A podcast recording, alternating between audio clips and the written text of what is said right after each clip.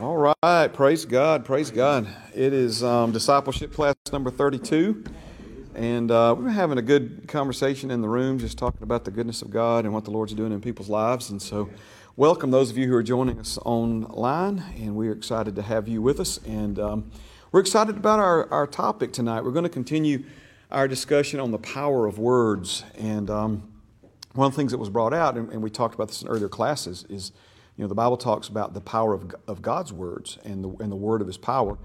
Um, but tonight, obviously, that's a factor in this, but, but we're going to be talking about the power of, of, our individual words, what, you know, what we say and how the things that come out of our mouth influence and impact our life reality. So, anyway, let's pray and we'll get started. Father, thank you so much for uh, your love for us, Lord, for your wisdom for us. Lord, you um, put wisdom in place for us to be discovered by us before we ever lived on this planet, Father.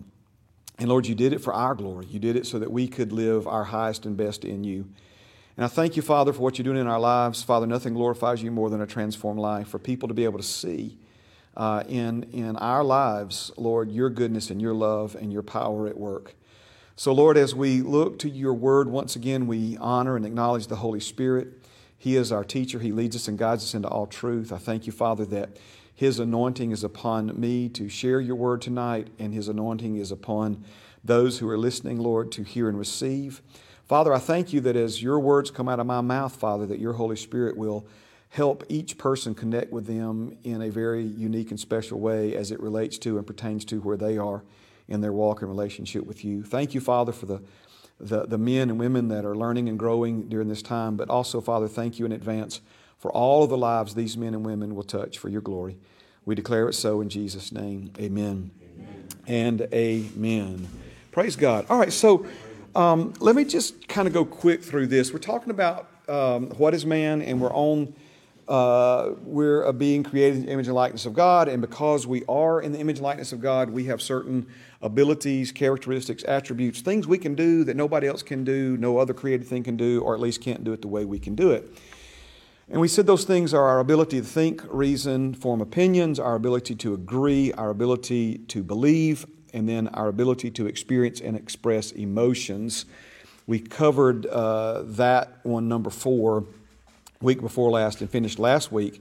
And then we started with, with number five, and we said that was our ability to speak, our ability to speak. And if you look at those things, they all culminate um, in um, this final, fifth and final ability that we're going to talk about tonight, and that, that is our ability to speak. In other words, we think, reason, and form opinions, but then we release those thoughts through words. Uh, we make agreements with things, healthy or unhealthy, again through words. Um, we looked at where the Bible says we believe in our heart and then we speak with our mouth. This is how a man or woman is born again. Then we talked about how we have the ability to experience and express a full range of emotions because God first had those uh, full range of emotions and He created us in His image and His likeness to both experience and express that full range of emotions. But when you combine words and emotions, right, this is where things can get uh, very serious in a hurry uh, again, either to work in your favor, in your best interest, or they can work against you to bring tremendous damage to you personally, uh, not to mention to the people who uh, may be collateral damage to someone's um, words, you know, and uh, you know violent negative emotions behind uh, those words. So I'm not going to do a whole lot of review of what we said last week, but remember the Bible's very clear about it, perhaps the most concise verse in all the Bible about these things. Death and life's in the power of your tongue. Those who love it will eat the fruit thereof. So, whatever you're saying today is going to be on a plate for you to eat tomorrow. Um, now, James, and we'll get there here in a little while, but, but James even breaks it down, uh, the, the epistle of James. The Holy Spirit, through James, even breaks it down further than that. But let's start tonight in Romans chapter 8, verse 31. Romans chapter 8 and verse 31. And it, and it says this um, What shall we say to these things? If God is for us, who can be against us? Now, I could really go on here and and spend 30 minutes of our time together just talking about even what's next. How about what's next? If he spared not his only son, but delivered him up for us all, how will he not freely give us all things? Um, but the first part of verse 31 is what I want us to focus on as we begin tonight. What then shall we say to these things? And these things, he's talking about the challenges that we face, the, the obstacles that sometimes seem to block our way, um, but also the positive things in our life. Um, what will you say? How about this one? Remember, Jesus asked his disciples one day. First, he said, Who do others say? Who do men? Who do people say? What they, what's, what's the word on the street about me? Um, and they kind of gave him some answers, but then he said, but, but who do you say that I am?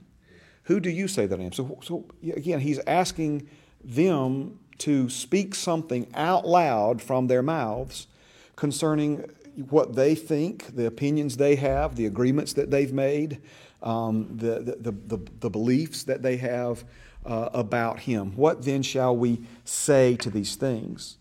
Now, the simplest way, I think, to understand this, and I'm not trying to water this verse down, because what we say is extremely important, and we need to say something, and we need to choose the words carefully. Okay, um, but I want you to first think of this is how we respond to things. Okay, how we respond to things. What if I was to tell you every strategy, every tactic, every device that the enemy has against you and tries to use against you all has one single goal, and that is to get you to respond in a way that would be hurtful and destructive to you and to other people. And just look, temptation, right? The Bible says we're drawn away of our own desires and enticed by temptation. But again, what is the devil ultimately trying to get you to do? He's trying to get you to respond in a way that is harmful to you, destructive to you, not to mention hurtful to God, right? Are you, are you following this? So it all comes down to the devil trying to push your buttons. Do you understand pushing buttons? Mm-hmm. Amen. The devil trying to push your buttons to get you to respond, say something, do something, think something, feel something, right? He's trying to get you to respond in a way that would give place to him, that would open up a door of opportunity for him to affect his agenda in your life, which is nothing but stealing, killing, and destroying. So when he's asking, What then shall we say to these things? I want you to think in terms of response. How are we going to respond? Okay? But as we develop this more and more uh, in our time together, I want you to see that a verbal response is not only um, good, the, or let me say, the right verbal response is not only good, it's, it's required, it's necessary. Words have to be spoken. Um, our Father God creates things and changes things by spoken words. And we were created in His image and in His likeness. Let me remind you again that image and likeness are not repeating the same thought Image and likeness means we look like he looks, but also it means we function like he functions. And we know that among the ways that God functions, and we talked about it last week, he functions emotionally. But we also know that, that one of the main ways that God functions is he puts things in order, he creates things, he changes things by speaking words, okay? And so he created you and me to do the same thing. Now, I'm, I'm getting a little bit ahead of myself, but remember the verses out of Proverbs 4 where he says, Guard your heart, for um, from your heart spring forth the issues of life. God designed you and me in such a way as for our inward parts to form the reality of our outward life. In other words, what's in you. That's why Jesus said it's not what goes in a man that defiles him, it's what comes out of him. Okay? And out of the abundance of the heart, the mouth speaks. Jesus said that a fruit, a tree will be known by its fruit. Okay? And that a good man brings good things forth from his heart. We think a good man speaks good, positive things, a bad man speaks bad, negative things. That's, that's not what that means. He's literally saying through the vehicle of words, we bring forth things that are inside of us. Okay? So, again, I'm getting a little bit ahead of myself. But let me go back to it. You were designed by God in such a way as for what's in your heart, right, to you know, form and shape the reality, your, your inward part to, to design and shape your outward part. And words, right? Words come from inside of us, out of us. a couple other things I won't try to teach on these tonight, but tears, tears come from inside of us, out of us. And I don't, I don't just mean fake crying, okay? Um, it's, it's a release, it's something inside of us. God created us with the ability to, to shed tears. And I don't know if you've ever seen this in the Bible, but He collects them in a bottle. I believe He knows how many have come out of my right eye and how many have come out of my left eye. Tears are a precious thing to Him, okay? Another thing that comes from inside of you, out of you, is laughter. You ever think about just a good old hearty laughter? The Bible says it does good like a medicine. Again, this is another um, way of expressing outwardly something that is, is inward, okay? But words. Words, you know, are, are intended by God to take what's inside of us and not only, you know, not just, you know, bring it out because we say it, but literally produce it um, in our lives. And I know that's such a far fetched thing for some folks to hear, but we'll look at the verse in a minute, but this is when Jesus said, you know, you will answer for every idle word. Okay? every idle word. This is how important and powerful words are. Remember last week we talked about bringing every thought into captivity? But we made that connection between you bring thoughts captive by what you say, not just by thoughts, but what, what you say. And so, in the same way that, that we bring, uh, we're responsible for bringing thoughts into captivity, we also have to, you know, let the words of our mouth be acceptable in your sight. We have to be very careful and cautious, you know, what we say.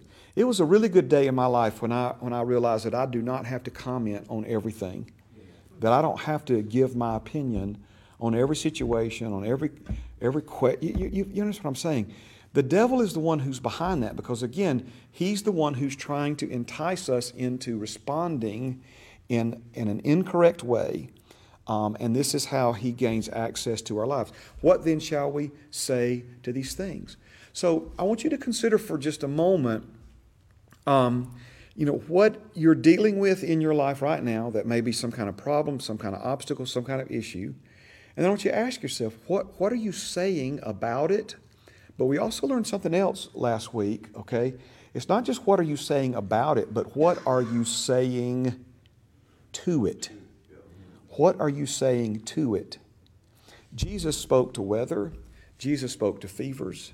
Jesus spoke to dead people. Jesus spoke to demonic spirits. Jesus spoke to trees. Jesus, are, are, you with me? With tremendous results in, in, in every single one of these situations. And remember, He is our model, He is our example in, in all things. So when he spoke to that fig tree, Mark 11, I think it's Matthew 17, uh, confirms what we see at the end of Mark 11. Remember that when he spoke to that fig tree and, and it withered, and the disciples were fascinated by it the next day, Jesus' first response were, Have faith in God. Because if you say to the mountain, Be cast and believe in your heart and do not doubt, it will do whatever you say. Remember, he emphasized over and over and over again that word say, saith, said. Okay. So, what then shall we say to these things? Whatever it is that you're facing and dealing with, and, and that you need to see some movement in, some change in, some breakthrough in. Remember, his word is like a hammer that breaks the rock into pieces. What are you saying about it? What are you saying to it? So, when I say our ability to think, agree, believe, experience, and express emotions are dynamic and interactive, notice how all of those things kind of culminate into let's say you're facing some situation that you don't understand right now, you can't seem to figure out. And, um, and you're agreeing with popular opinion, you're agreeing with what 9 out of 10 dentist surveys uh, say, um, you've developed some beliefs about the situation, and because of that, you're starting to really experience some frustration, maybe a little depression sprinkled in, maybe a little uh, anger uh, uh, sprinkled in on all that. Well, notice now what's more than likely going to be coming out of your mouth about that situation, right? See, the devil loves it when we get into self cursing mode.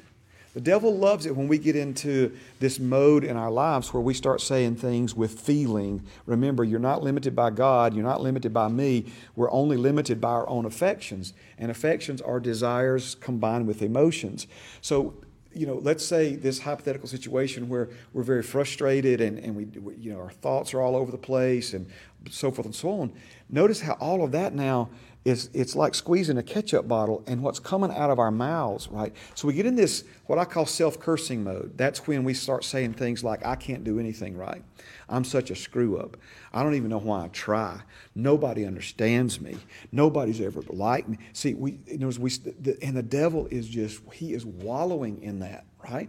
Because if what comes out of your mouth is going to be on a plate for you to eat in the future, see, you're now taking a situation that you're in the middle of of now and without realizing it you're recreating a similar if not more serious situation uh, in your future by the words that you're speaking out of your mouth as it relates to the situation you're involved in in the present. It's getting quiet up in here okay?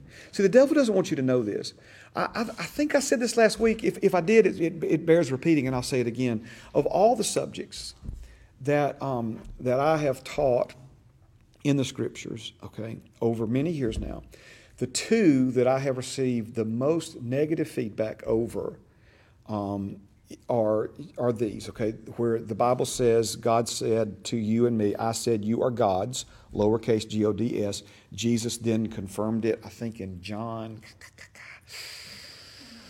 13. Anyway, is it 13? Anyway, all right. So, but somewhere in, in the Gospel of John, Jesus confirmed that verse. Your law says it can't be broken. Okay. People, there, sadly, there are people who left this church when I preached that here many years ago. Never came back, okay? Uh, but the one even more than that that meets the greatest resistance of anything I've ever tried to teach and explain to people is this subject right here the power of your own words. And there's a reason behind that. Who's behind the resistance? The devil. The devil never wants you to understand this. He wants to remain in control or at least in, in a place of influence over your thoughts and ultimately over the words that you speak out of your mouth. So, yes. The ketchup bottle analogy, does that work the opposite? Um, yes. With the, the desired emotion Absolutely. I want that. Absolutely. That, or that's that's mine. You're well on your way. Because, it, and it's Matthew 12 34, out of the abundance of the heart, the mouth speaks. So, whatever is in you in abundance is going to come out of your mouth when the world or life squeezes you. Okay? And so, what happens to a lot of folks who have a lot of good concepts of truth, they know a lot of what the Bible says about certain things, what's in their heart in abundance. And so when they find themselves in a pressure packed situation, they say, you know what, I know I probably ought to try to find something about the Bible and faith in this situation. But I tell you what I'm going to do. I, am going to go with what I know right now, and, and, and we'll pick, back, pick that back up later, kind of, you know. I, and sometimes not even a thought. It's just we're squeezed and out it comes, okay? And listen, God knows what's in our hearts. He's not afraid of that. He's trying to help us change that. And your heart is the combination of your spirit and your soul. Remember, you are a spirit, you have a soul, you live in a body. A lot of people think the heart and the spirit are the same thing. They're partially correct. The heart is the spirit, but it's the combination of the spirit and the soul. Your spirit's been born again, made 100% completely new, couldn't be any newer, any fresher, any more like Jesus than it is right now. But our soul was not born again. And so, you know, there's these this residue of the old person we were that lingers in our thinking. This is why another really accurate way to understand discipleship is the renewing of the mind. It's, it's where we're learning to think in agreement with the new man we've become and the realities of the new birth that we already possess and have, okay? And we begin to see ourselves and think of ourselves um, in that light. So there's a lot of people who know a whole lot uh, about the Bible and God and scriptures and all that stuff, but it does them little to no good. I mean, they'll make it to heaven if they're born again, but as far as their daily victory in life, it does them little to no good because they never see it in themselves. They never think of themselves as being the righteousness of God in Christ Jesus. I mean, they know, they can quote every verse in the Bible, New Testament, Romans, whatever, about the gift of righteousness and so forth and so on. But it's not until you actually uh, embrace and acknowledge. That's going to be hopefully, guys, part of this. Sorry, ladies, part of the sermon tonight. Philippians six talks about acknowledging every good thing that's in you, and and and a lot of folks don't even know, much less acknowledge what's in them as far as the inward realities of the new birth are concerned. Yes. Oh, I'm sorry, brother. I went through that kind of quick, didn't I? Okay. So, so you are a spirit. You live in. I'm sorry. Didn't anybody catch that one? Okay. My horse rode. I rode in here on. Okay. So I am a spirit. I have a soul. I live in a body. Okay. Yeah. Amen. And so I'm gonna I'm gonna water my horse. Okay. Because if I didn't have this body, I couldn't be standing right here doing what I'm doing with you with you tonight. Okay. Soul is the soul is the mind, emotions, and will. Okay. We listen. We our next stop on on this journey is uh, triune man, spirit, soul, and body. What I call stick man theology. Okay. Complete withdrawing. So we we will get into all of that in in elaborate detail. Okay. Um, but your mind, emotions, and will, that's your soul. It's how you think, it's how you feel, and it's how you it's the choices that you make. And that's obviously a very critical part. As a man thinks in his heart, so is he. Um, okay, but notice as he thinks in his heart. Thinking in the heart's not the same as the intellect, okay? That's that's talking about this inward part. Yeah. I just realized it, it, it could lead to rabbit hole. I just want to say, for a week now, for a while now, you've been talking about anchoring your your Mhm. your, your thoughts in, in truth. So I imagine that this is what actually to guard your heart looks like, right? Absolutely. To protect it, to make sure that your uh, your beliefs are not influenced by other things, but to make sure that they're grounded in what this says, right? What things soever are true. If it ain't true, it's just it's bounced right there. I mean, I, we're not even going any further down the list. Whatsoever things are true, whatsoever things are just, what things are noble, the good report, all that whole list. Absolutely. Okay. So, what then shall we say to these things? Now, you will never understand the importance of prayer until you understand the power of words. Okay? And and once you understand how important words are, you'll begin to understand um, how important prayer really is. Now, what a lot of Christ uh, do, make the mistake of doing, is they only pray in response to some attack from the enemy. So, you know, let's say somebody has an accident, and so we pray for them that they will recover and that they will be okay. Let's say there's some financial shortfall. Oh my goodness, we you know we, this place going broke. Let's pray, okay? So I'm not saying that we shouldn't. We absolutely should. If there's some issue or so, some problem, we, we should respond. We should retaliate with the Word of God and with prayer um, and, and, and with boldness and faith. Absolutely. But watch this. If we only pray in response to some spiritual attack against us, this means the devil is not only controlling when we pray, but he's controlling what we pray about. So we wind up living in this defensive posture where we're constantly in this def- defensive mode. And so the devil attacks and we respond. And he attacks again over here and we respond. And he says this and we react with, with, with prayer. So please do that.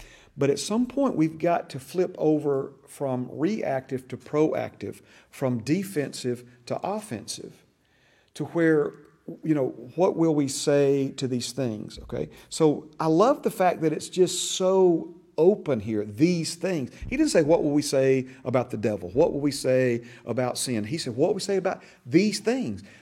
So you realize your future is one of these things. Your family falls into the category of one of these things. Your finances, um, your uh, legal issues, if you have them, whatever. In other words, again, he used that um, phrase to these things because it's literally anything that has to do with you. But what are you saying about it? What are you saying to it? Okay, so that's That's the question. Now, let's. Um, oh, thank you, Jesus. Let's go to Isaiah 51. This is a verse that we looked at some some weeks ago. Uh, I know a lot of you have joined the class since then, but um, let's let's look at it again. Isaiah 51 and 16. And uh, notice notice what God is saying here. This is such a beautiful passage. He says to you and me, and I have put my words in your mouth.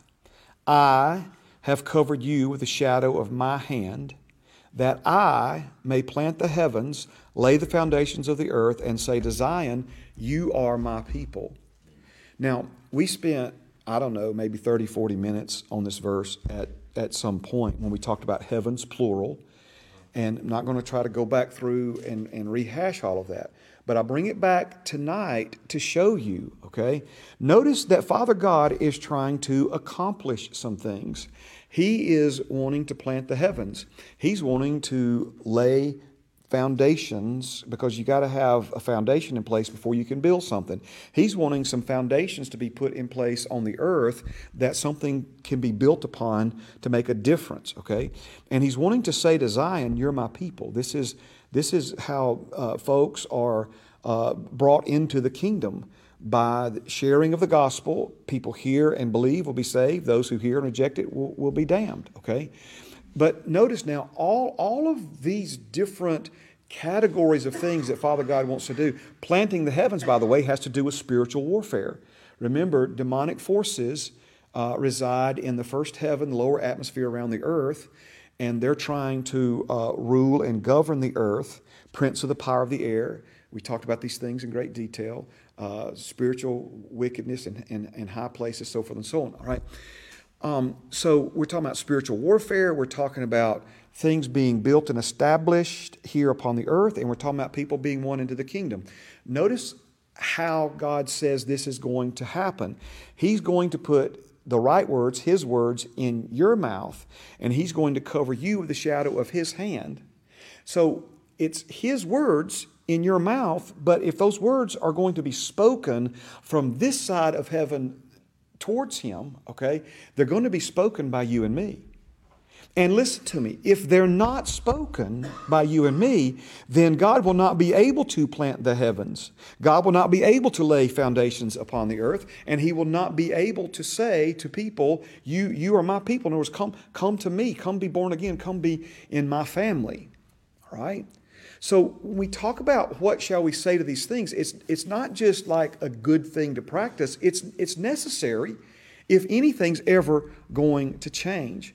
Nothing will change in your life that needs to change if what you're saying about it and have been saying about it never changes. If you keep saying what you have right now, you will keep getting more and more of the same.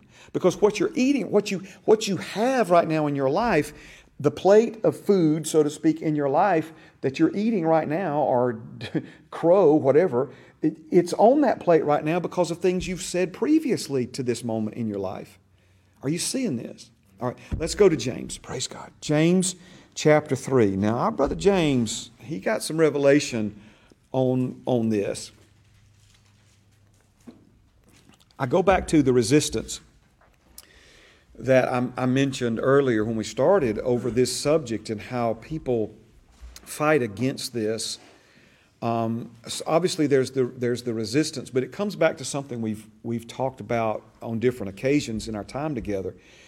And that's the idea that um, to, to really believe what the Bible says about this um, puts some responsibility on us, right?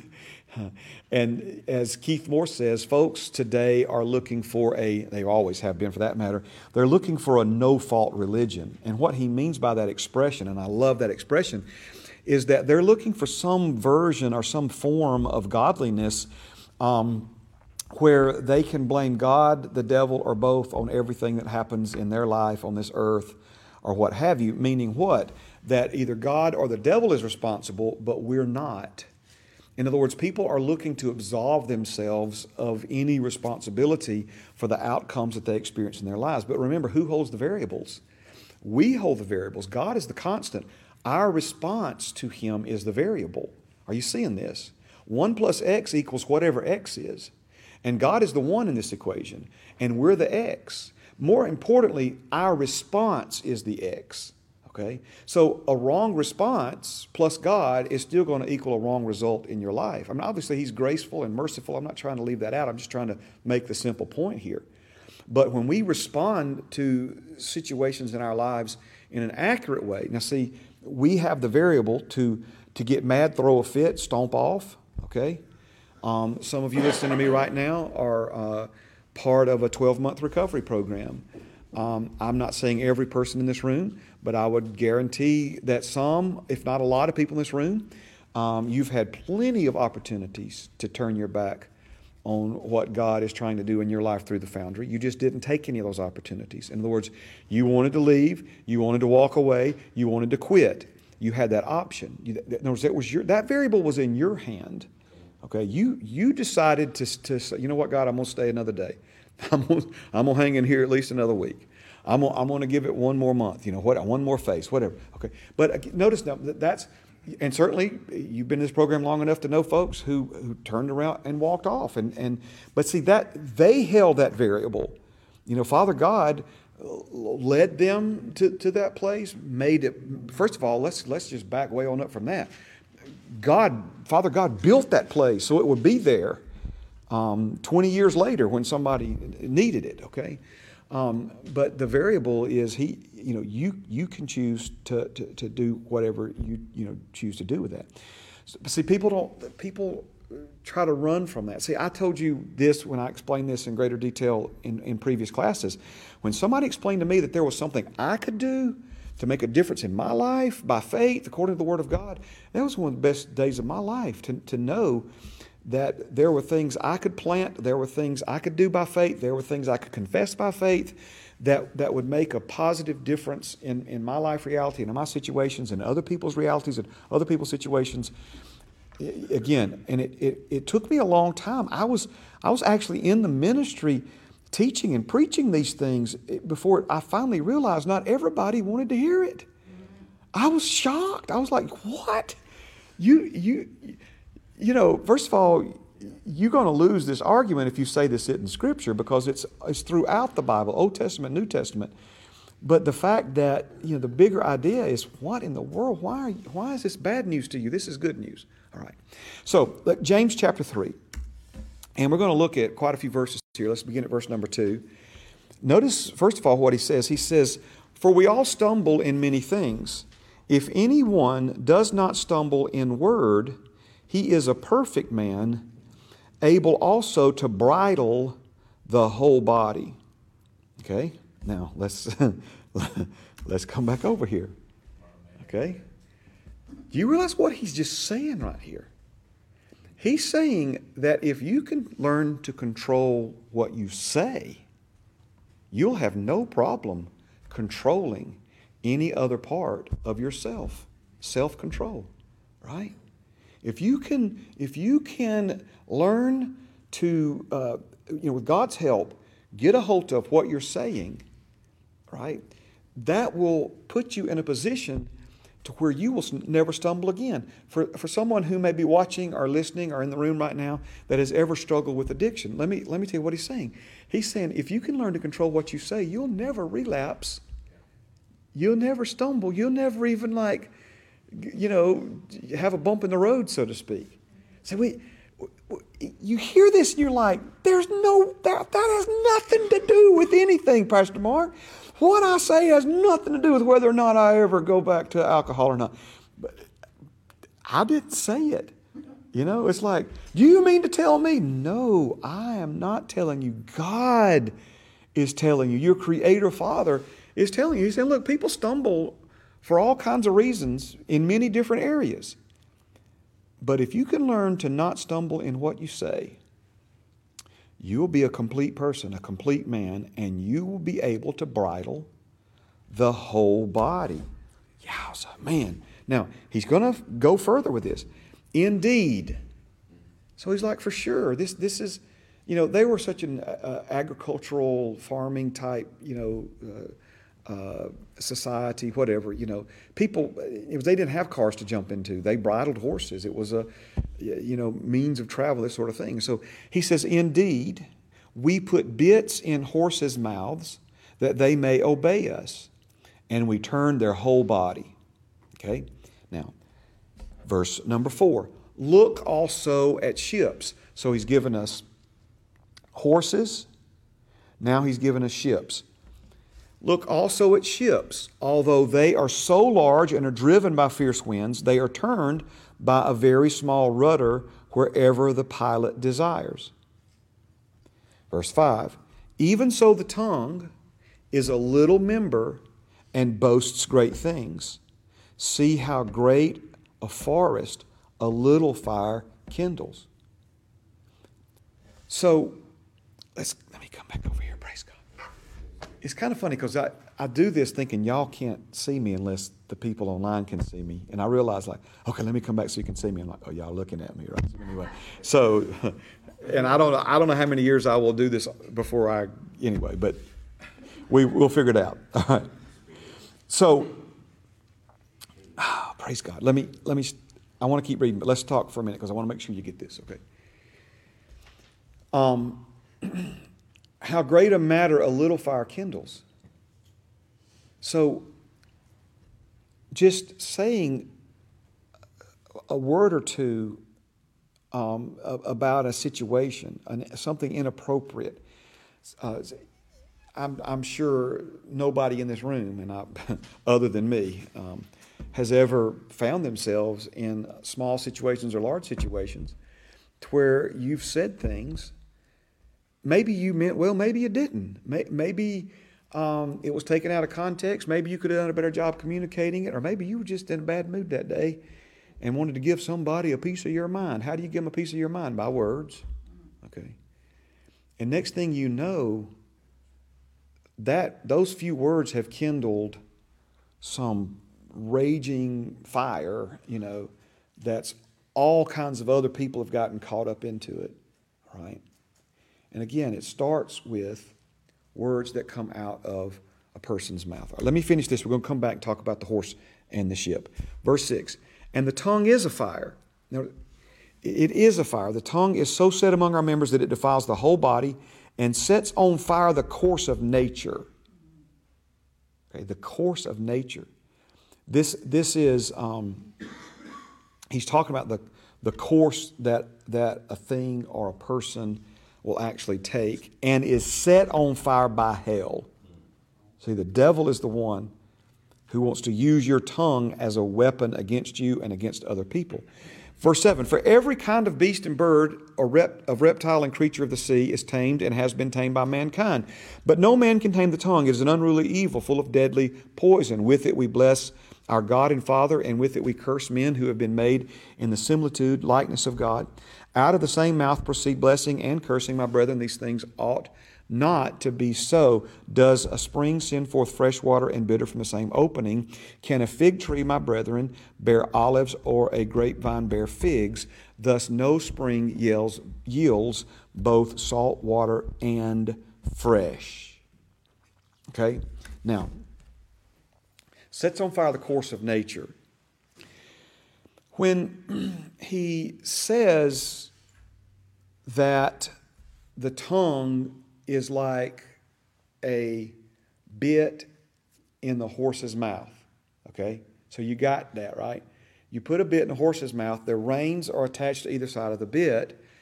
And if you want the horse to go right, you apply a little bit of pressure to the right rein which puts pressure on the horse's mouth, and the horse tries to relieve that pressure, and so he turns his head to relieve the pressure, and when he turns his head, he turns the horse. The horse changes course, of course, and the man is I couldn't resist. And but the man on the back is the one who has the reins. The reins are attached to the bridle. The bridle changes the direction of the horse by applying pressure to the horse's mouth. You got that? Okay. He also makes a comparison uh, uh, of size in the sense that the horse is very large, be, could be a big stallion, strong, you know, uh, you know, aggressive, big, um, but just that little bitty bit in its mouth is enough to direct it wherever the person holding the reins um, would like for it to go. Then he gives, the Holy Spirit through, through James gives us the example of a, a, a large boat or a ship. And he says that that ship, though it's very large, and you know currents and waves and even the winds that would try to push that ship off course um, again something very small compared to the size of the ship. It's a rudder. And the rudder is underneath that ship and it's attached not to reins but to a wheel okay and when the governor the captain of the ship turns the wheel it turns the rudder underneath the boat now, here's another very important connection. When the rudder turns, notice what's happening. Now, again, pressure is involved here. Pressure is being applied to the water. As long as the as the as the rudder is in alignment with the boat, the rudder is cutting through the water just just like the boat is cutting through the water. But when the rudder turns, now it's not cutting smoothly through the water, but pressure is being applied to the rudder, which ultimately turns the entire ship in a different direction. Are you seeing this? So, you know, what does the horse and the ship have in common? What does the bit and the bridle have in common? What does the governor and the rider of the horse holding the reins have in common? He's talking about something relatively small compared to something very big, something really insignificant by comparison to something very powerful, okay, that can alter the course of that ship or that horse by simply applying pressure. And he's saying that your tongue, the words that come out of your mouth, is exactly like that as it relates to your life and your life reality. It seems very small, it seems very insignificant. It doesn't seem like it's that really big of a deal or if it's or that it's that important. Yet in the same way the bit in the horse's mouth and the rudder underneath the great ship is able to change and alter and, and determine and reset the course um, of, of the ship and the horse he says your tongue can do the same thing. So, what we're really seeing here from the Holy Spirit, both here and other places in the Bible, but what we're seeing here is that the words that come out of your mouth determine the course that your life follows. Okay? It determines the course that your life follows. So, what you say, now, watch this. Um, let's say uh, the captain of the big ship, he wants to turn it, okay? And and uh, obviously it's uh, you know we got modern vessels now today and it's all computerized. And so now if the ship the captain wanted to turn it he'd probably just change the course in the computer you know and watch it turn. But think with me and i know you probably have all seen one you know these uh, uh, captain's wheels off of a, uh, uh, an, an old ship. And um, and and they're large, okay, because the the you got to put some pressure on it, right? Um, it's it's hard to put a lot of pressure on. Think about trying to open a jar lid that's that's that's stuck, okay? So the captain's wheels are normally very large, and they have uh, not just spokes that connect them um, uh, to the axle, but they also have handles all around the wheel that stick out on it. You, you got the imagery, you probably had it already, okay? That's because, you know, in those older ships, the captain would have to grab hold of that and pull hard against it to turn that rudder. And a lot of times they would pull hard against it and tie a rope around it and then tie that wheel in the new position because it takes a minute or two for that. When I say a minute or two, it could take even longer than that, depending on how big the ship is, for the ship to actually turn and change its course. So, what would happen if the captain turned it right and then let go of the wheel? It would swing back right back around in that position. So he has to apply the pressure and then maintain the pressure if the course is ever going to change. So, one of the reasons that people are very critical of this teaching from the Bible is you'll hear them say something like this I tried that faith confession stuff and it didn't work for me. Okay? Well, first of all, um, you didn't try it; it tried you. You know what I'm saying? Any, anything that God says is is eternal and established. You don't try it, you know. As Yoda says, "What is it? May the Fourth be with you today. May the fourth, Any Star Wars fans in the room? Right, so, so you know, so you know, Yoda said it best. You know, he he said, "No such thing as try. Do or do not. I mean, you either do it or you don't." Okay, but but what happens is, you know, this is, and by the way, this is spiritual warfare. This is, this is what it means to fight the good fight of faith. It's when you know that God has a better course for your life, and the words that you've been speaking up until this point have charted a course for your life in a direction that you no longer want to go in. And so you decide you're going to change course, and you're going to do so by changing what's coming out of your mouth. You can't say it a few times and expect your world to revolutionize in front of you, right? This is going, you're going to have to continue to apply pressure to that situation. And yes. Sorry, I've, I've been studying Luke 11 all day today. So immediately following the Lord's Prayer, he, he gives them the little, you know, those humorous things about the snake and the scorpion, and, you know. But I, um, the gist of it was, you know, be persistent, right? So, um, you know, like he said, uh, the friend that goes to his friend's door, just mm-hmm. keep knocking. And so he said, all right, fine, what do you, you know, here, you can have okay. a right? So, but that's, that's in, that's in a relation to prayer, right? Now, we're talking about speaking things. So, so here, here's my question is like, um, this, this idea, because you know I'm not a concept guy, right? So it's still too concepty for me, okay? Uh, when we're at, when we're speaking the same thing over and over and over again, is it uh, for when it manifests? Is that ultimately because we um, because of our persistency, or was that is that ultimately going to happen? I, I don't know. Is that is it is it bound to happen anyways because we keep speaking it? Or is that God granting or, or God manifesting it for us because we kept speaking it? I mean, I, I'm sorry. I don't know. So, so faith by hearing, hearing by the word of God. Mm-hmm. Okay. Uh, every person that's ever been born on planet Earth, God has given to, to those men and women, those individuals, the measure of faith. Okay.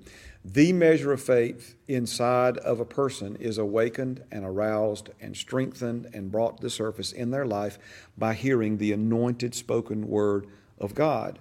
So, the woman with the issue of blood, the Bible says she said within herself continually, If I touch the hem of his garment, I'll be made well. So, when we talk about a faith confession, we talk about saying what God says about our situation, okay, it's twofold. His word is the hammer that breaks the rock in pieces. His word is the sword of the Spirit. His, anyway, I, we won't go through that whole long list. Um, but the more I speak the word, right, the more it gets inside of me, the more real it becomes, the more um, uh, I begin to see things different, and, and, and it creates this inward image inside of me of, uh, of, of victory and breakthrough. The Bible says that um, Abraham had already received Isaac raised from the dead in a figure. He had, he, his faith was at such a level, and he, he had glorified God over his promises to the point that now they became so real inside of him that he couldn't see it turning out any other way. Okay, this is what it means to be in faith. This is what it means to be fully persuaded. And when you're in faith, you're at rest. If you are not at rest, okay, then you are not in faith. That's not Pastor Mark, that's what the Bible says, okay? So a lot of times, the, the, the, the spiritual warfare in fighting the good fight of faith is when, you know, let's go back to the situation with my foot, right? Uh, my foot's hurting. Bible says my foot's healed.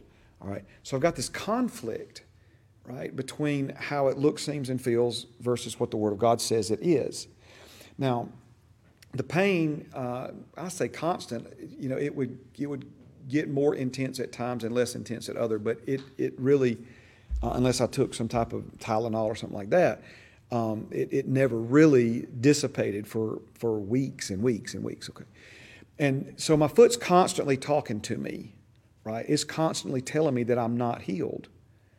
And so the enemy is wanting me to think that it's not healed, that it's not ever going to heal. He wants me to agree with the pain in my foot. He wants me to express emotions, right?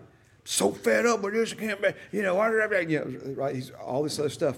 See, um, and ultimately in things that I say that agree with the symptoms and the diagnosis of my foot. All right. But I want to change this. I, I want to go a different direction. I, I do not want to live the rest of my life with some type of uh, medical device in my shoe so that I can stand on my feet and you know without excruciating pain, right? So I want to change this. So what am I going to start saying? Well, there's different things. One of the things the Lord told me to say was how beautiful are the feet of them who bring glad tidings of good news. You know, a, a preacher. You know, and so I began to speak to my foot using that particular passage. Um, of course, 1 Peter 2.24, by his stripes you were healed. So if I were healed, I am healed, right? So I, I began to, to just speak these things. And, and when my foot would hurt, and I was like, it's, it's not ever going to get better because that's, you know, that's what the devil is saying. That's what my foot's saying. It's what the devil wants me to think. It's what he wants me to believe. It's what he wants me to say. He wants that to be what determines my emotions. Because if you think about that in a wrong way, it's going to affect, influence and affect the emotions. The emotions are going to come out in words, and it's going to be doubt and unbelief, and it's just going to keep me headed down the path that I'm already on. So I'm going to change that path. So I'm going to start applying pressure to the situation with the Word of God. And, and, and then when the negative thoughts come, when the doubt and unbelief rises up in my heart, I'm going to bring that thought captive by saying, take no thought by saying, I'm going to say out of my mouth that I'm healed, and the Word says I'm healed, and I don't go by how it looks, seems, and feels. I go by what the Word of God says. All right. So this is something that went on for a week or two, maybe longer. I don't have the exact time. So foot's still hurting, right? But notice I'm I am doing the best that I can to consistently apply the pressure of God's Word and truth to this situation. Then I came to that moment that you've heard me talk about before. And, and I don't know I don't know how to say this um, I can say it in an unknown tongue. I'm going to do my best to say it in a known tongue so you'll understand at least in part. But only the Holy Spirit can help you connect with this, all right? But there comes a point when it explodes inside of you. There comes a point to where foot may be hurting worse than it's ever hurt before, but that doesn't matter. You know. You, you just know. It, it, um, Jesse Duplantis says that it, it goes off in him like a shotgun, okay? And that's what happened to me. That See, I tell that story about you know, my foot. I give you the, the Reader's Digest abbreviated version of this, you know, where it just sounds so spiritual. And, you know, I just, you know, I just decided one day that my foot's telling me one thing and Bible's telling me something else and, and somebody's lying. And so I'm just, I'm going with God. He's telling the truth and my foot's lying. Okay. But I, I, I didn't reach that moment overnight. That's when it, that's when it went off inside of me. Right. Um, and, and that's when I said, you know what, devil, uh-uh I, I, no. Let every man be a liar, but let God be true. Okay, so so that that you understand. So, but that, every every moment in between, um, you know, the diagnosis, really before the diagnosis, because I, I, went for a long time with it hurting me and didn't want, you know, didn't go to the doctor, just whatever, and then to get the diagnosis and you know it's serious and the bones are broken and so forth and so on, and and even when they heal up, blah blah blah, you know, and um, it's it's the shape of your foot, it's this, it's that, you know. Um, and at that point, I was I was um, really into running and that sort of thing. You no, you can't run, sir. You have to do something. Blah blah, blah. and and so. Um, I, maybe I've spent way too much time on this, but I'm just I'm trying to. Yeah, I got a lot of ground to cover, so be quick, please, please, please. Okay, so the shotgun. Yes. The pressure. Yes. Makes the bullet come out of the gun. So you keep speaking it, that's applying pressure until you have that shotgun on? Yeah, I mean, it's, it's, it's, you know, remember, but I'm not talking on both sides of my mouth. Listen to me. The Bible says, when you pray, believe you've already received, and whatever you believe, you will have. So he's talking about believing you have it before it's in your bank account, before it's parked in your garage, before your foot quits hurting. Now, on the surface, that, that sounds okay, yeah, I got that already. Okay. But it's getting to that point. And of course, the more time you stay in the Word, the more time you spend listening to the Word, the more time you spend in God's presence, right?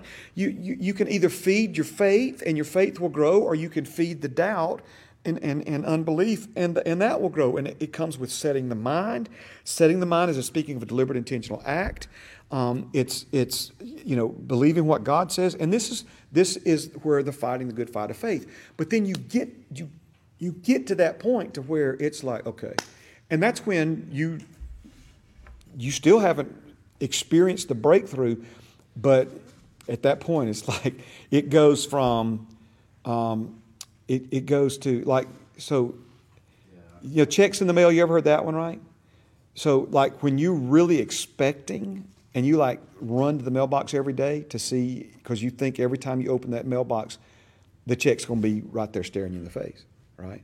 So i started i started waking up not to see if my foot was still hurting but to see if my foot had quit hurting because i'm like man if if it ain't quit hurting this morning it, it won't be it, you know in other words it was a done deal as far as i was concerned I, I, I should maybe I should have mentioned this. I, I, I, cut some things last week. Again, we're we're getting close to the end here, um, and there's so many other things that I'm trying to get to. So I didn't mean to be like aggressive there. I'm just I'm so excited, um, I'm, and you know, but one of the simple ways the Holy Spirit showed me because what does it mean to believe you've already received before you you actually experience the results or have the results in, in your hands, and um, the Lord, did we talk about Roundup in here? So the weed killer Roundup, some point we, at some point we talked about that, right? And, and, and so obviously there's a lot more to that than we took the time to explain. But, you know, when you release your faith, right? And that's, that to me is the, you know, not, not every time we confess the word, how do I say this? As we confess the word by faith, but you know, this idea that, that you know, say it a few times and it changes. See, that's, that's turning the wheel and letting the wheel go right back. Okay? And, and so what comes out of your mouth is not just changing what it is that you're speaking to, it's changing you on the inside. And, and if, you, if you've never done this, right? I mean, like, you know, next time there's foul weather, th- threat of tornado, you know, you know, walk out in your front yard and speak and speak to it. It's a little bit awkward until you, uh, you know, because it's like, man, what if somebody sees me? You know what I'm saying? Again, um, so but but you, you have to you you got to keep put applying the pressure, right? You got to keep developing this part uh, of, of you said last week, quit telling God what the problem is and tell the problem what God says. That's it, brother. That's that's exactly it. And and calling it prayer. That's what a lot of people do. They just tell God what the problem said and, and call that prayer. And also, and, you just already had the faith that the problem took care of before you even had to start praying about it? Well, I mean, yeah, and in, in, in a in a I guess what do you say in a perfect world, but you know um, that's that's the other thing, and I, I don't want to go too far down this rabbit hole, but you know we, we kind of live in a in a in a day and time in the church world where we're supposed to like pretend like we're all faith ninjas and we get it right every time and we never miss God and and and and, and that's simply not the case. I mean, we're, we're I'll, I'll say this, and I'm not. I'm, this is not being, uh, uh, you know, falsely humble or self-deprecating or whatever like that. I, I consider myself a beginner in, in in in the whole idea of faith and speaking to mountains and and and that sort of thing. Okay, um, well, you know, I, I, don't, I'm not, I didn't tell you that to make you feel, I didn't, I, again, I wasn't trying to like act like I'm, you know, some self, you know, whatever.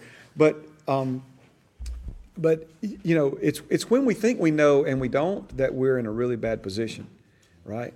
Yeah. And so, you know, stay childlike, stay humble, um, stay teachable. Um, and, and so, um, you know, it does no good to to pretend like we're in a place that we're not yet. And and I, th- I think when the man said, "Lord, I believe, help my unbelief," was it was such a, an important prayer. That's not to excuse unbelief in our hearts, but you know to understand that we're growing and developing. Um, the standard, by the way, is doing what Jesus did. So when I say I'm a beginner, right? the standard is the works that he did, I will do also and even greater works.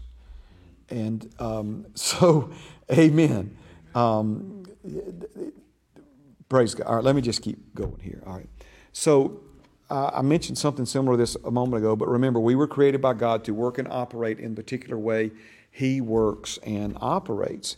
And so this uh, aspect of our creation uh, is uh, critical to understand. Now, I want you to go with me to 1 Corinthians chapter 10. This is where I hope, I, I pray that what I've said up to this point, is, is, it, is, it making, is it making sense to you? I mean, maybe you've never heard anything like this before, um, but it's, it's, it's so important. But what, what we're going to get into in the time we have remaining uh, this evening, we've got about uh, 40 minutes left, is I want to, and it, and it ties in with some of the conversation we were having before um, we started live streaming uh, class tonight. And, and that has to do with the inward realities of the new birth becoming an outward expression of life. In other words, what God has put in you, the Bible says in 2 Corinthians 4 and 7 that you have a treasure in your earthen vessel. A treasure in your earthen vessel. Anybody want to take a wild guess at what your earthen vessel is? Body. It's your body, right? Because what, what was it made from? It was made from the dust of the ground. And so God has put His treasure inside of this uh, vessel made from the earth, made from the dirt. Okay? So you have a treasure in your earthen vessel. And discipleship is about unearthing that treasure. That's one of the titles, by the way. Unearthing the hidden treasure within you. Okay? So we have this, this treasure that God put in us through the new birth, these realities. Um, of the new birth. Uh, let, me, let me just mention a couple of realities of the new birth. The Bible says you are an heir of God and a co heir with Jesus. That's a new birth reality. The Bible says you were recreated by God in true righteousness and holiness. True righteousness and true holiness is a new birth reality. Um, you have been given all things that pertain to life and godliness. That's a new birth reality. How about this one? As He is, so are we in this world. It's a new birth reality. Okay? And again, I could go on and on and on and will in the days to come and hopefully before much longer in book form. Okay? But these, these are the new birth realities, realities of new birth. But you see, a lot of folks have no idea what's true about them because they've been born again. They have no idea what's now in them because they have been born again. And so the, the, the, the purpose and goal of discipleship is for these inward realities, spirit realities of the new birth to become outward expressions of life, meaning something that you get to experience and enjoy in your life reality and something that other people can benefit from and, and ultimately something that glorifies God. Okay? So, you know, this, this, for instance, the inward reality of the new birth, you've been made the righteousness of God in Christ Jesus. You were made that and you became that and you are that. Amen. Not because you earned it, deserved it, lived up to it, were good enough to, to become it, but because God gave that to you as a gift. That's an inward reality of your new birth. But there are a lot of people who are as, just as righteous as Jesus is, okay, because they've been born of his seed, but they do not live that. They're not experiencing that righteousness and enjoying that righteousness and living out that righteousness in their natural life reality. It's in them, okay, but it has yet to become an outward expression, something that they are experiencing, enjoying, they're benefiting from, other people are benefiting from, and God's being glorified by. Does that make sense? I kind of went through that rather quick, right? Okay. So let's, um, thank you, Jesus. Let's, uh, let's do this. Let's go to 1 Corinthians chapter 10. 1 Corinthians chapter 10. From, from time to time, things that, that we talk about here and talk about in other classes kind of intersect. And, and sometimes that's just because that's what the Holy Spirit's breathing on in my life and, and it just spills out. But other times it's, it, it really has nothing to do. It's just, it's just the way it worked out. I'm not saying the Holy Spirit wasn't involved in it. Um, but, you know, this is related to what you know, we've been talking about on Wednesdays. Like, for, for example, those of you who are at Heritage on Sunday that are also a part of the Tuesday, Wednesday, Thursday morning classes, um, it, it wasn't planned that we wound up you know, we're becoming a threat to addiction where we're talking about worship. And then I just so happened to be teaching on that subject as, a, as an extension of a larger subject and, series here at Heritage. And, but again, so here we are, all right. So first, 1 Corinthians chapter 10 and verse number 1. Let me, um, let's, let's go through these and I'll come back and, and, and we'll, we'll make sense of it with the Holy Spirit's help. He says this, Moreover, brethren, I do not want you to be unaware um, that all our fathers were under the cloud, all passed through the sea, um, all were baptized into Moses in the cloud and in the sea, all ate the same spiritual food, and all drank the same spiritual drink, for they drank of that rock that followed them, and that rock was Christ. Okay? Now, don't keep reading, read it later, but you're going to see that this sounds like we're, it's, it's got some really happy ending, but you're going to find out real quick like that despite God doing all these things, that God was not well pleased with his people, and, um, and because of it, their, ba- their bodies were scattered in the wilderness, and they never made it to God's best life for them because he brought them out of slavery in Egypt so that he might bring them in to their best life in the promised land. Now, when it says that he might bring them in, it's not, be- it's not because God wasn't able to bring them in. Um, him, his ability to bring them in was based upon their willingness to trust Him and follow Him in. And of course, we know that that first generation failed in that regard. But I want to go back um, to this, these four verses for a different purpose uh, this evening, okay? When he says um, that they were all under the cloud, all passed through the sea. All were baptized into Moses in the cloud and in the sea. Um, in the desert, it gets very hot during the day time and it gets very cold at night. Um, drastic temperature changes in the desert. So God Himself became a shadow for them in the daytime, and He became fire for them at night. In both instances, there was not just the shade for the cool, um, but it was a covering. It represented a covering for them. And if you understand that they were to follow that cloud, they were to stay under the cloud because that was how God was back to this whole direction of your life course that our lives follow. And the same true with the fire. The fire not only kept them warm, but it provided light for them. It also gets very dark in the desert at night, cold. Um, and we know fire also does what? It keeps away predators. And so God is their covering. He's directing them, He's cooling them, He's overshadowing them, He's illuminating them, He's warming them um, with this uh, uh, cloud by day, pillar of fire by night. And we also know, of course, that, um, that, that when they passed through the sea, okay, we know that God, of course, was with them. Now, file this away in your hearts and minds because we'll come back to it in a few weeks, okay? But when he says they were all baptized into Moses in the cloud and in the sea, this doesn't mean that along the way, when God parted the Red Sea, that Moses was baptizing people into the wall of water, okay?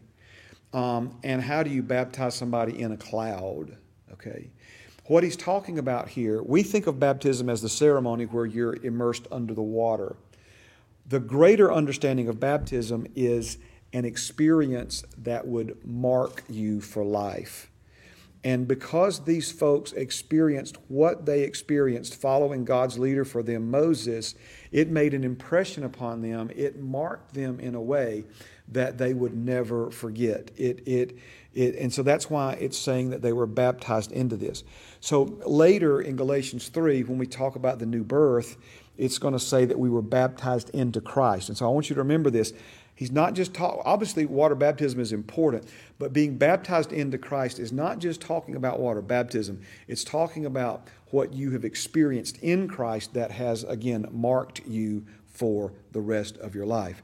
He also says, and this is really what I want us to key in on now he says that they all ate the same spiritual food and all drank the same spiritual drink. For they drank of that spiritual rock that followed them, and that rock was Christ. Now, The water flowed from a rock. This is not just a type and shadow of Jesus, who is our rock and source of living water, but it's also back to treasure in an earthen vessel and Father wanting to bring the treasure inside of you out from the earth that is your outward body. Okay. Now, we see that they also ate spiritual food, the Bible says. It was manna, okay? And um, I believe we'll get to taste it, eat it in heaven. I don't know. I'd like to try it. Um, the Bible said it was, it was sweet to the taste, kind of like honey. Um, it's kind of a wafer and melted in your mouth. I, I kind of picture something like a um, some type of small wafer that had a, a sweet taste. You know, if God, if it was spiritual food to nourish a physical body, that it had the right. I mean, if there's ever, you know, everybody's talking about the perfect food, you know, yeah, you know, like a like a tortilla, okay, but a tortilla that would have the perfect balance of vitamins and minerals and uh, carbohydrates and proteins and amino acids and branch chain this and all that, right? All these healthy things. I believe it was literally the perfect food um, for uh, these folks to eat. But the Bible refers to it as spiritual food and spiritual drink. Now, if you miss this part, um, you're going to be uh, kind of lagging behind in, in what we're going to build on this. So, really try to get tuned in here because I want you to see something. He says it was spiritual food and spiritual drink, but it was at the same time something that they could pick up with their hands. It had substance, physical, material substance to it. It was something they could put in their mouths, chew up and swallow, put in a cup and drink, okay, that satisfied their hunger and quenched their thirst. And yet, at the same time, the Bible says it was spiritual. Okay?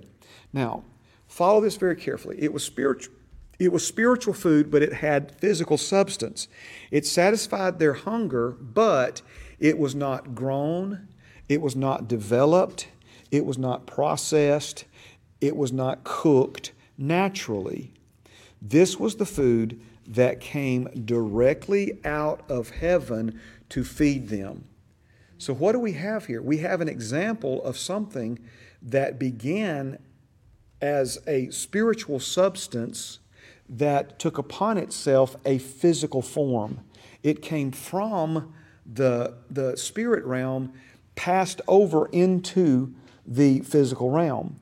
So, physical food that had a spiritual origin. Now, we have, obviously, God is behind the ability to plant a seed, grow corn, you know, cook it, th- these kinds of things. But that's not how this food came to exist. This food came directly from a spiritual source and, and, and took upon itself physical form. All right? Now, go with me to Matthew chapter 12. Matthew chapter 12. And verse number 33. So we mentioned these verses a time or two before class. I think we've mentioned them once or twice during class, and so here we go. Jesus says, Either make the tree good and its fruit good, or else make the tree bad and its fruit bad. For a tree is known by its fruit. Okay? Now, let me stop right here. The, the context of this is Jesus trying to speak to and give uh, wisdom and correction to the religious leaders. And on the outside, they looked and had the appearance of righteousness. But Jesus knew their heart because his Father had revealed their hearts to him. And he knew that inwardly they were filled not with righteousness, but with wickedness. And, and at one point, he said they, it's like they were full of dead men's bones. They were like a, an above ground tomb that was painted and beautiful on the outside, but inwardly they were full of death and decay. And so they were sending mixed signals to people, and it was confusing people. And Jesus said, Look, it's, it's time to choose one or the other. Um, and so that's what he's saying. Make the tree good and its fruit good. Where does the fruit that comes upon the branches of a tree come from? It's not a trick question. It comes from inside the tree. It comes from inside the tree out. In other words, fruit on a tree is an outward expression of an inward reality. It's, it's, it's what's, you know, an apple tree is not going to produce lemons because the inward reality of the apple tree is it's an apple tree in the dead of winter when it looks like you need to cut it down and burn it, you know, because but then all of a sudden spring comes, it's reactivated, and next thing you know, it starts pushing leaves, then blossoms, and then fruit out of its branches. Outward expression of an inward reality. So he's saying that these religious leaders are sending mixed signals because a tree is ultimately known by its fruit. So notice what he keeps going here. He says, Brood of vipers, how can you, being evil, speak good things? For out of the abundance of the heart, the mouth speaks. A good man, out of the good treasure of his heart, brings forth good things. And an evil man, out of the evil treasure, brings forth evil things. But I say to you that for every idle word men may speak, they will give an account of it in the day of judgment. For by your words you will be justified, and by your words you will be condemned. All right? Now, there's a lot to cover here. I'm going to try to focus in on what is applicable to what's in my notes to try to get to you in the time we have remaining, all right? When he says a good man, again, a good tree, a good man, like a good tree, brings good fruit from within itself outward, okay? He says that a human being works the same way. We were designed by God for what's in us to be on display, right? uh, on the outside of us for the fruit and the inward reality uh, that's true of us as newborn again as, as, as new creations in christ as born again believers for there to be fruit on us outwardly expressing this inward reality. And so he says that a good man out of the good treasure of his heart brings forth good things.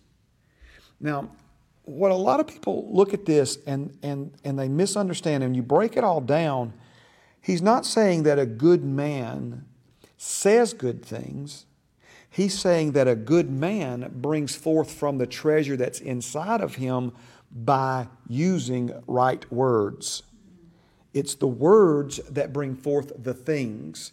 It's the words that bring forth the things. It's the words that bring forth that which is in you, the fruit that is in you right now, the potential, right? Every apple tree has the potential to produce apples. I mean, I guess, you know, they got the ornamental ones. You understand what I'm saying? Okay. In other words, uh, it has that potential within it, okay? So, in the same way, every born again person, because let's go back to it, notice treasure, you have a treasure where? In an earthen vessel, okay? Now, do I need to remind you? Let's go, let's go to Luke 17 now. Praise God. I'll put it up on the screen. Luke 17, 20 and 21. Now, when he was asked by the Pharisees when the kingdom of God would come, he answered them and said, The kingdom of God does not come with observation, nor will they say, See here or see there, for indeed the kingdom of God is where? It's where? The kingdom of God is within you. You know what words the Holy Spirit gave me uh, a month or so ago, I guess, weeks or so ago, um, for that? It's a new birth reality. It's a new birth reality. The kingdom of God is within you. Now, anybody remember our kingdom overview? The kingdom of God is the rule of God, the reign of God, the resources of God. Remember how the kingdom was Jesus' main subject? He taught on the kingdom throughout his earthly ministry. He died, he rose again. He spent um, 40 days uh, with um, his uh, disciples, explaining more and more to them about the kingdom. Just about every parable Jesus began, he began by saying, The kingdom of heaven is like. Okay? So the kingdom is Jesus' main message. He didn't come to start a new religion. He didn't come to start a branch of an existing religion. He came to bring his Father's kingdom to the earth. If you've been born again, you're a citizen of that kingdom, but it's more than that. If you've been born again, you have been given the kingdom, and God's kingdom is in you. Every miracle Jesus performed on this earth, he performed with God's kingdom. He did it through the authority, the power, and the resources of God's kingdom. As I said, with all sincerity, I live in government housing. I live in kingdom government housing. In other words, every good thing in my life is, is a manifestation of God's kingdom within me. Amen. Amen. Oh, I want to just go on and on about kingdom, all right? So I, I come back to that now, though. All right, I got to give you one more. I've got this one, okay? Matthew 13, 52 from the message translation. I hit the wrong button, okay?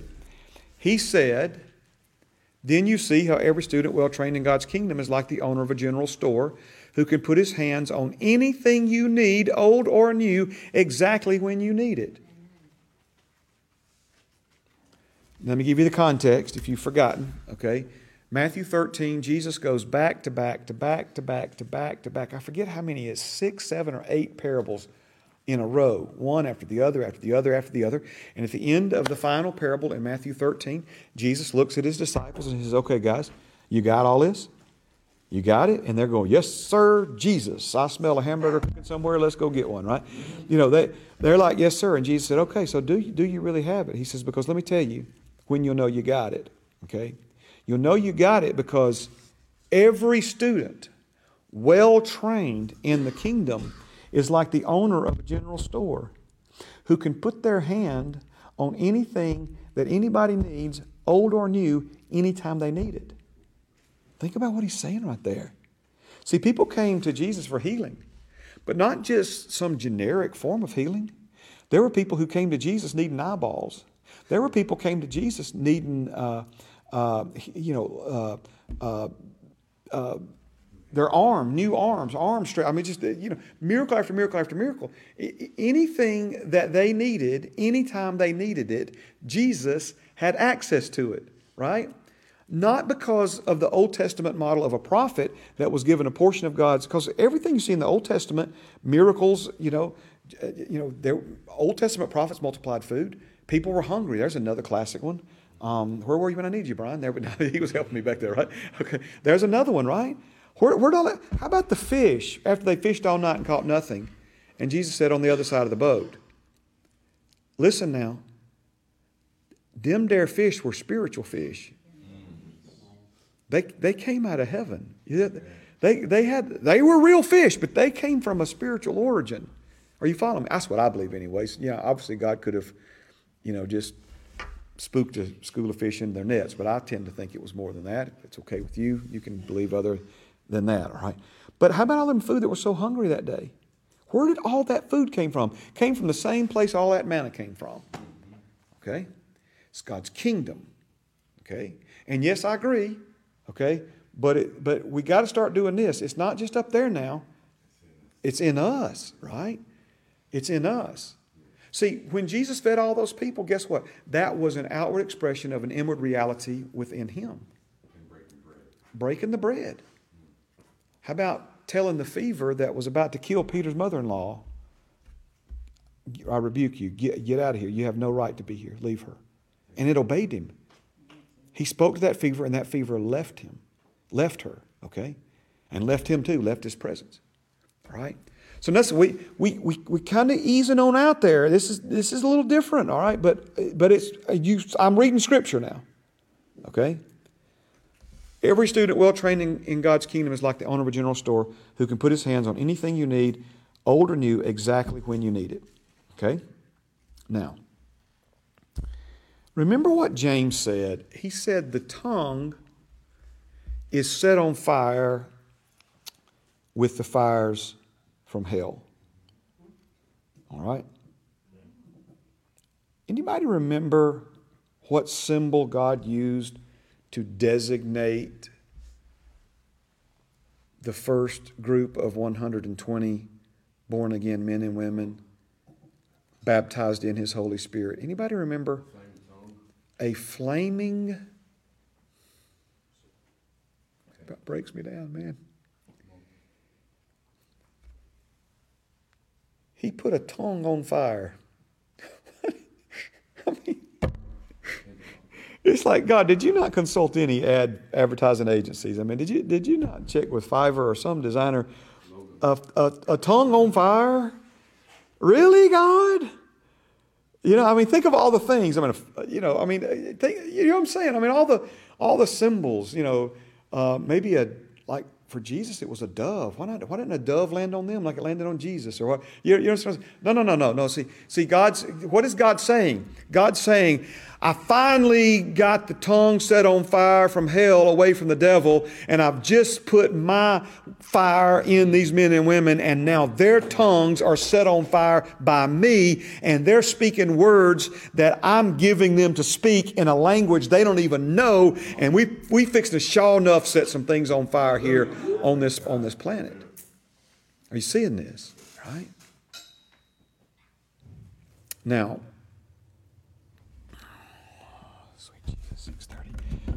I'm gonna give you a list, and I, am gonna just I'm fixing I'm just gonna swap over here, and we're gonna stay with it. Um, I'm tempted to do this next week, but I'm gonna do it now. I'm gonna do it now. All right. I'm I'm gonna give you a list of several things that let, let, let me let me do this. Okay. I wanna I gotta stay in front of this camera. Okay. I'm wanting to move around right now. I'm, got, I'm getting. I'm just got to hold on. Okay, all right.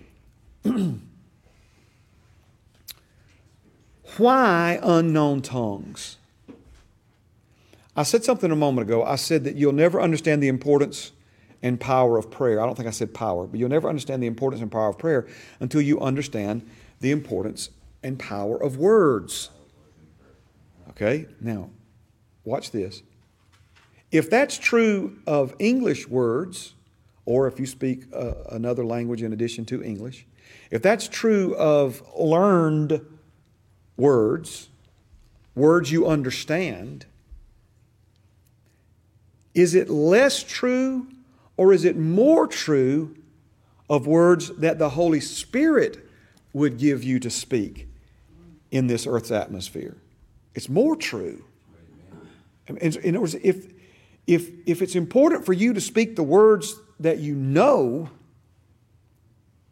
how much more important would it be for you to speak words in a language you don't understand that's given to you by the Holy Spirit? So you never understand the importance and power of prayer until you understand the power and importance importance and power of words. The same is true when it comes to speaking and praying in an unknown tongue. So let me just let me run through a quick list here. I say quick list, not going to be quick, but we'll we'll make it quick, okay?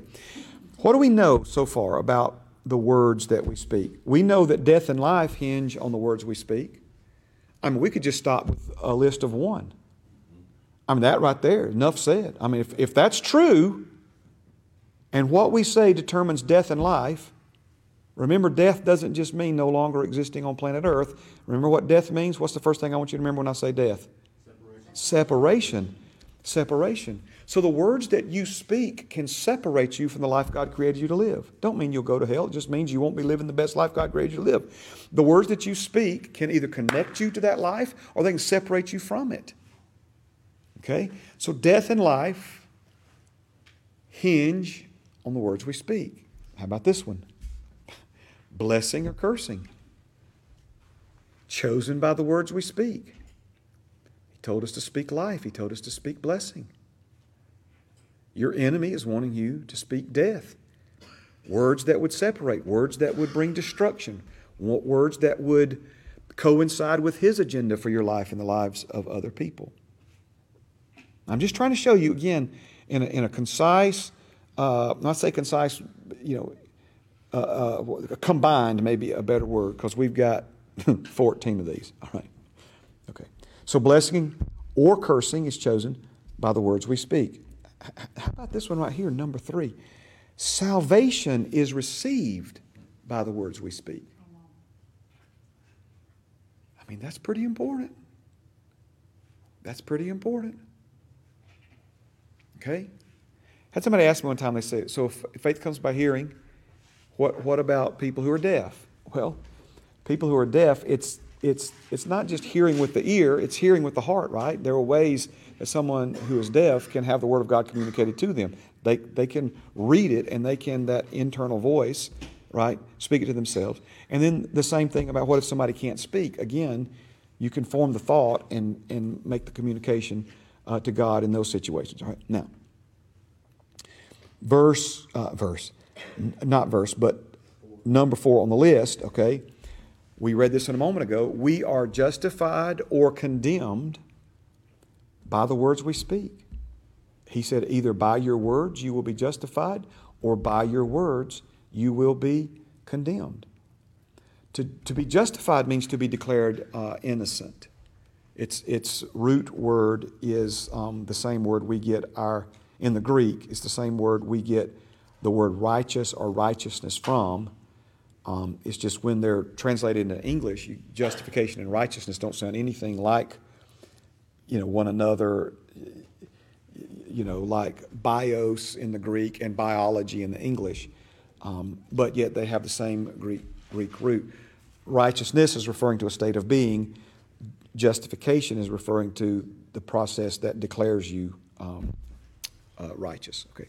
Now, number five, we will give an account for every idle word we speak. What's idle word exactly? Um, it would be um, just a, a word with no real heart intent.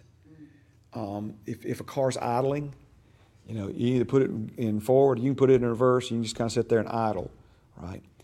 And I think what he's, I should have, I mean, I've got notes on all this, but I'm just trying to run through this list. But when we, t- no, no, it's a great question, and I, you know, should have commented on already. Uh, But um, for, for the sake of our discussion, let's just say this.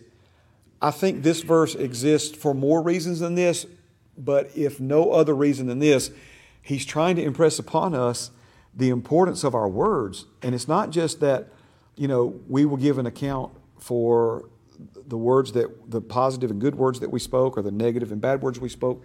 Every word, even the idle ones, even even the ones that, well, I didn't, I didn't mean nothing by that. Anybody ever said that? Why, I didn't mean anything by it. You know, well, so you still give an account for it because it's it can still start a fire, it can still turn a ship, it can still uh, alter the course or direction of your life or someone else's. Yes. I also mean words we don't speak. We know we need to, but we don't ever say. I think that could be a, a good way of uh, keeping your mouth shut when you should be speaking up. Sure, that's a, that's a good one. I like that. I've never thought of that. But that's good. Yeah. Okay. All right. Number six. Um, the course our life follows is determined by the words we speak. Are you, are you, I'm trying to show you how important words are. Our, the course of our, the course our life follows is determined by the words that we speak. Okay? We talk about the battlefield of the mind. Number seven, thoughts are accepted or rejected by the words we speak. Take no thought by saying, Jesus said. So when Satan brings the negative thought into our mind, we can accept it and agree with it by speaking that same thought or something that lines up with that thought out of our mouths, or we can reject it by speaking God's words out of our mouth. Okay? Lest we forget, number eight, mountains are moved out of our way by the words we speak. By the words we speak. Okay? We mentioned salvation, but remember, he said, um, in the same way that you received him, walk in him. So, number nine is we receiving from God involves the words we speak. Remember, faith receives what grace has already given. And, you know, a confession of faith and, and, and speaking these things. So, receiving from God involves the words that we speak.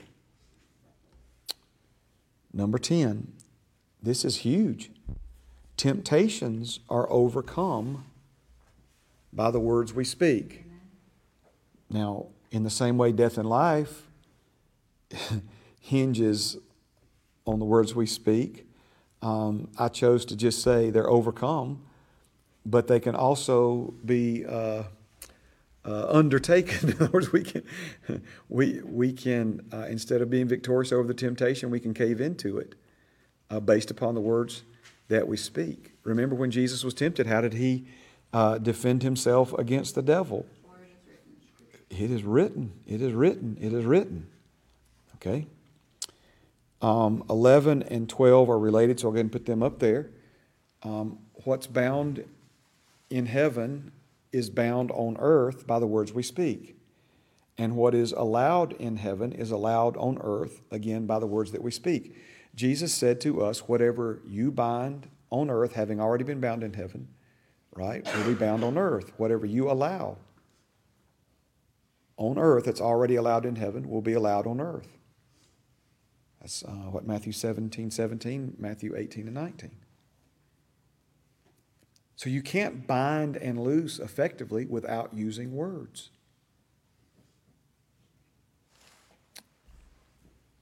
Um, number 13. Threats in our environment are altered by the words that we speak. So Jesus spoke to storms, destructive weather patterns, um, you know, things. When I say in our environment, I'm, I'm trying to paint with a broad brush there. What does the Bible say about two or three um, who gather in His name? He's in the midst. And what happens when we begin to praise Him? The Bible says He inhabits the praises of His people. The literal um, translation of that is that when we begin to praise Him, our praise creates a throne in our midst for Him to come and sit upon. So, have you ever walked into a room and you didn't hear anybody arguing?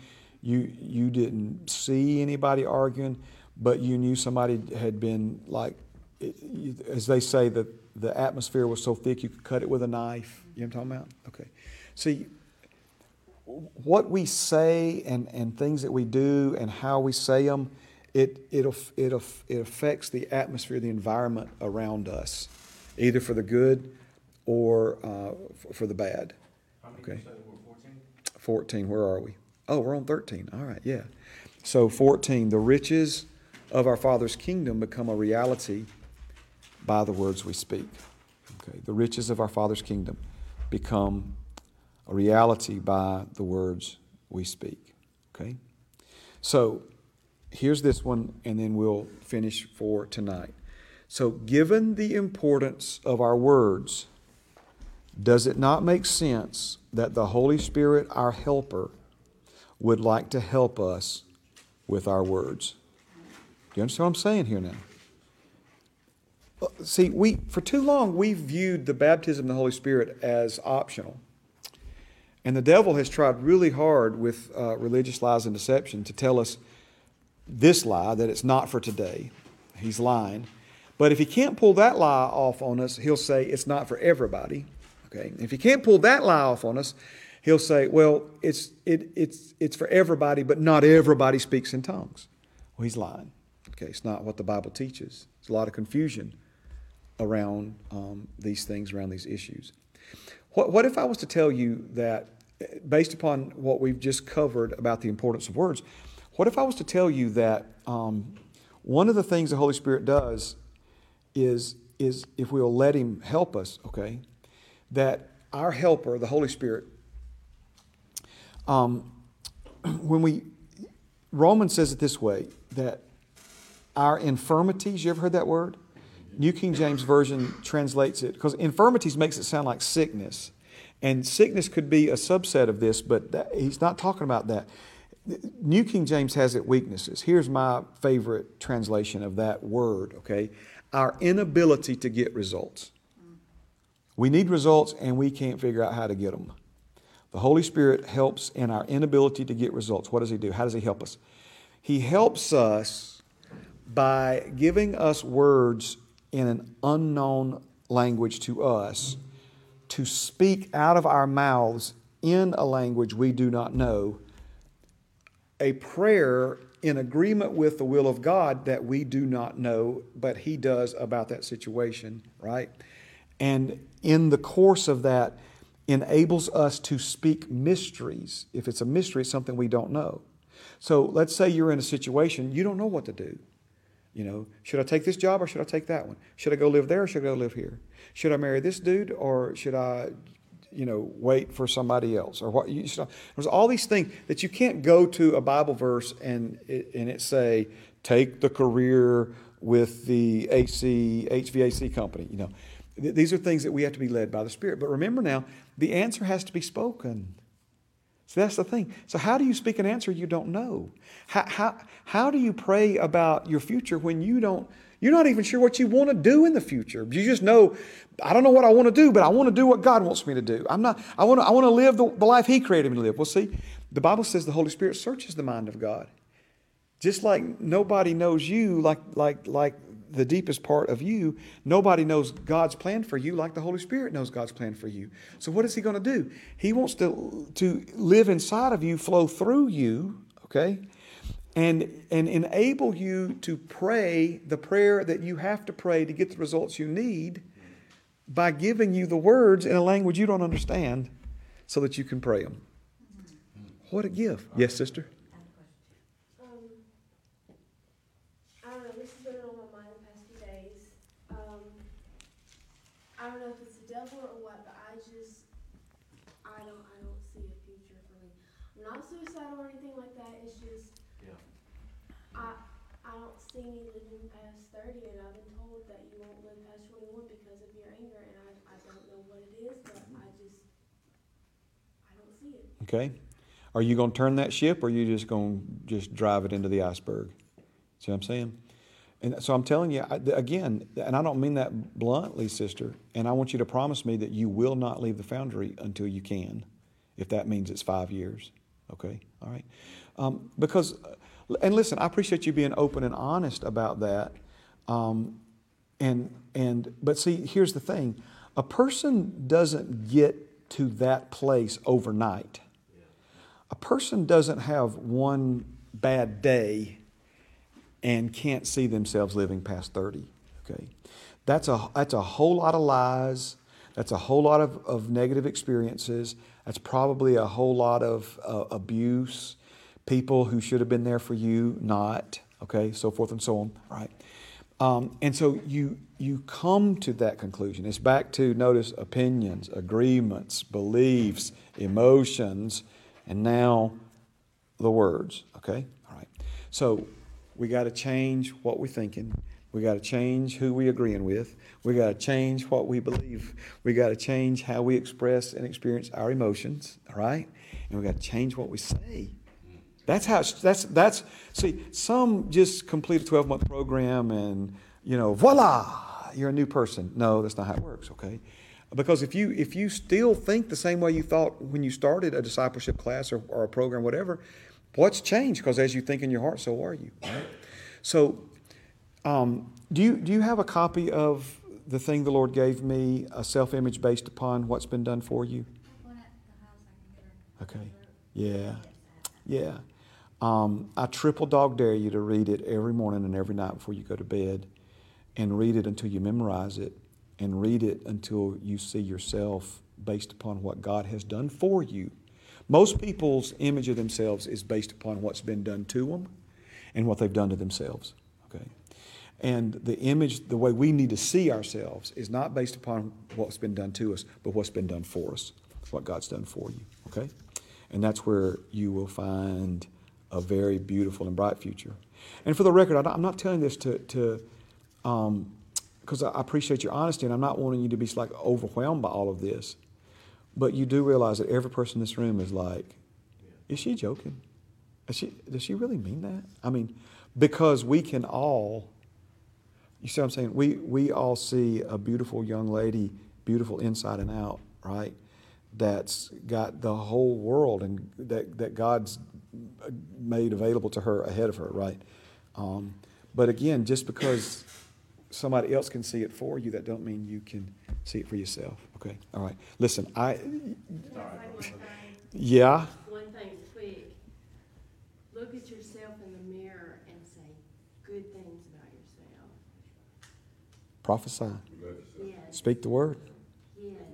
Because what are you doing? That what's that tongue doing? It's turning it, right? It's turning it. Amen. Amen. me when I would look at the mirror and say that I love, I say I love, you know, I used to say I love you, you know, because I did not for a long time.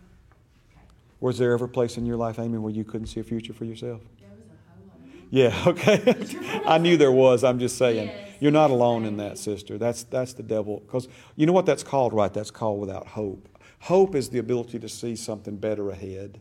Okay, now about faith, hope, and love, these three, the greatest these is love. Okay. And and so hope's the ability love's the ability to see beyond yourself. Okay. Hope's the ability to see beyond what you're going through right now. Faith's the ability to see beyond the created realm. So I know there's a lot yes, sister. I was. I was actually going to ask you if you would come lay hands on her. So um, I've got to shut this down and send the sound booth a sermon. So, but Amen. Father, you're good to us. We love you. Thank you for life and peace. Let everything we touch prosper for your glory. In Jesus' name, Amen and Amen and Amen. So we love you. Thank you for joining us. We'll see you next week. Good things coming. Amen. While you're standing there, I won't come bother you. The, uh, spiritual food and water